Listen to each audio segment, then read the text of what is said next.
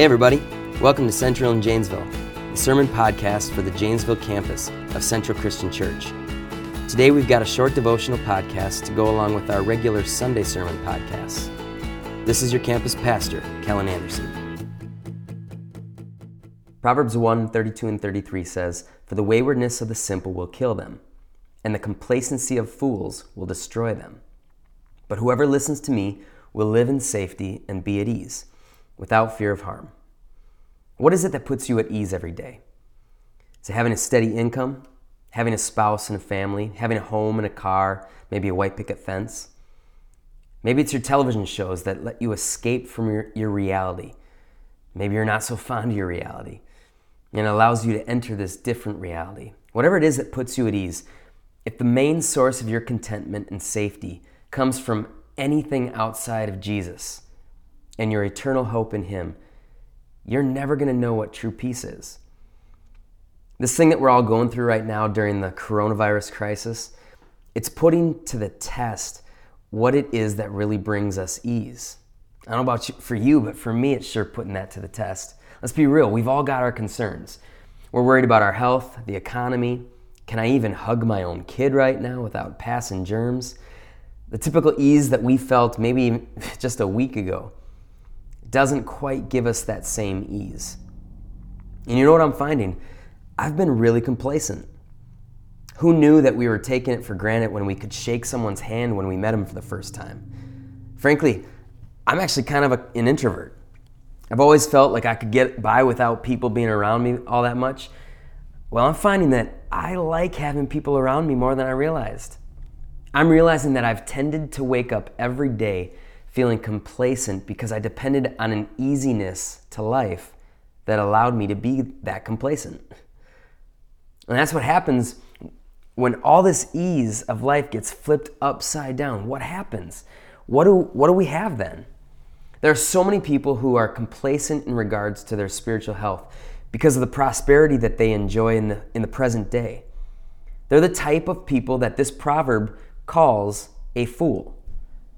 Think about this. How at peace would you be if everything that provides you physical, financial, and relational comfort, how would you feel if that was all taken from you?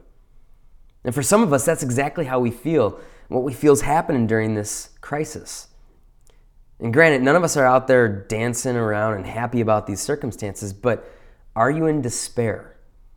You see, Job was a man who endured a loss at a level that is beyond anything that we can imagine. He lost his whole family, his livelihood, his health. He struggled, but he didn't despair and lose hope. The Apostle Paul was whipped, he was thrown in prison, he, was, he had to endure illness and shipwrecks, but still, he says in Philippians 4, uh, verses 12 and 13, I have learned the secret of being content in any and every situation, whether well fed or hungry, whether living in pr- plenty or in want. I can do all this through him who gives me strength. Honestly, you may not know just how much you depend on Christ until a difficult moment hits you. Those times have a way of showing where our peace really resides. You can ask God to show you the depth of Christ's love today in order to know it more than you did yesterday, to know the love of Jesus more than you did yesterday.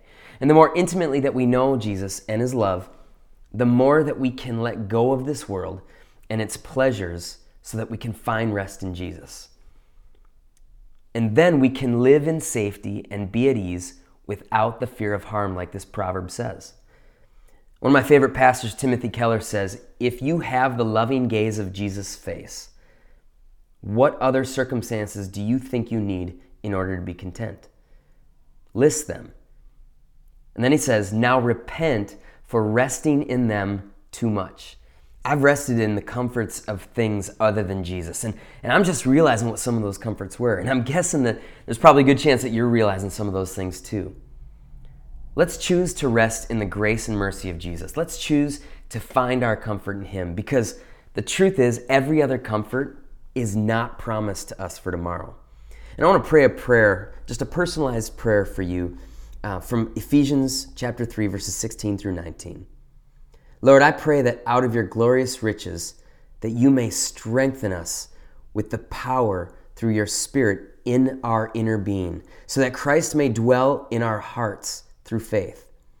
And I pray that we may be rooted and established in love, that we may have power, together with all the Lord's holy people, to grasp how wide and long and high and deep is the love of Jesus, and to know this love that surpasses knowledge, that we may be filled to the measure of all the fullness of God. Amen. Thank you for listening to today's podcast from Central in Janesville. Be sure to subscribe to the Central in Janesville podcast to keep up to date with each of our teachings. Thanks.